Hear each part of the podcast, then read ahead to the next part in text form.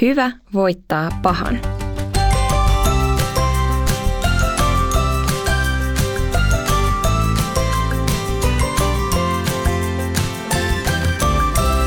Donkkipodi. Tämä on Donkkipodi, podcast, jossa tehdään oivalluksia raamatun ja donkkilehden äärellä. Mun nimi on Iida. Mahtava kun oot kuulolla.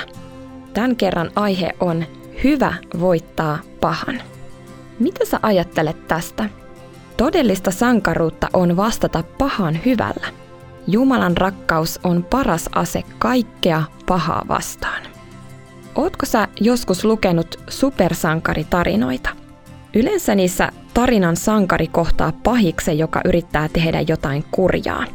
Sankarin täytyy pysäyttää pahiksen aikeet. Joskus tarinan sankari saa apua muilta – Joskus taas homma pitää hoitaa ihan yksin. Paha saa lopulta köninsä ja hyvä voittaa. Minkälaisia sankaritarinoita Raamattu kertoo? Raamatussa roomalaiskirjan luvussa 12 sanotaan näin. Älkää maksako kenellekään pahaa pahalla, vaan pyrkikää siihen, mikä on hyvä kaikkien silmissä. Jos on mahdollista ja jos teistä riippuu, eläkää rauhassa kaikkien kanssa.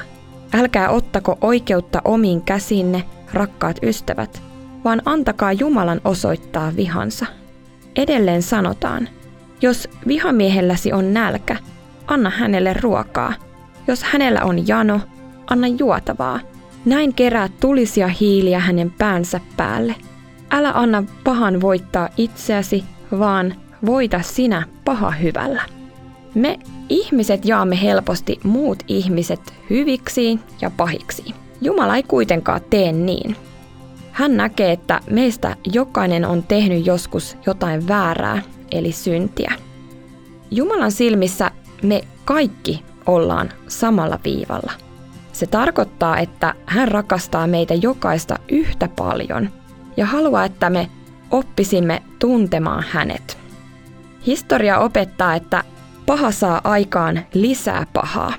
Kun jotakuta lyödään, hän todennäköisesti lyö takaisin. Voimakkain ase pahaa vastaan ei olekaan kostaminen, vaan rakkaus. Sillä pahuus kiertää kehää ja tuhoaa lopulta kaiken ympäriltään. Hyvät teot kiertää myös kehää. Harvoin ihminen haluaa antaa takaisin pahaa, jos hän on saanut tuntea rakkautta.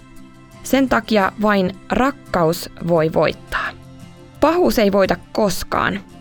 Jeesus koki pahuutta, mutta hän ei koskaan kostanut takaisin. Hän vastasi aina rakkaudella. Sen ansiosta hän on paras supersankari ja kaiken pahan voittaja. Rukoillaan. Jeesus, auta, etten vastaisi pahan pahalla.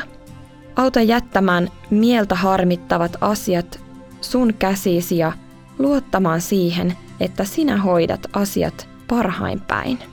Aamen. Ja sitten kysymys sulle, millä tavalla sinä voit toimia, jos joku tekee sinua kohtaan väärin?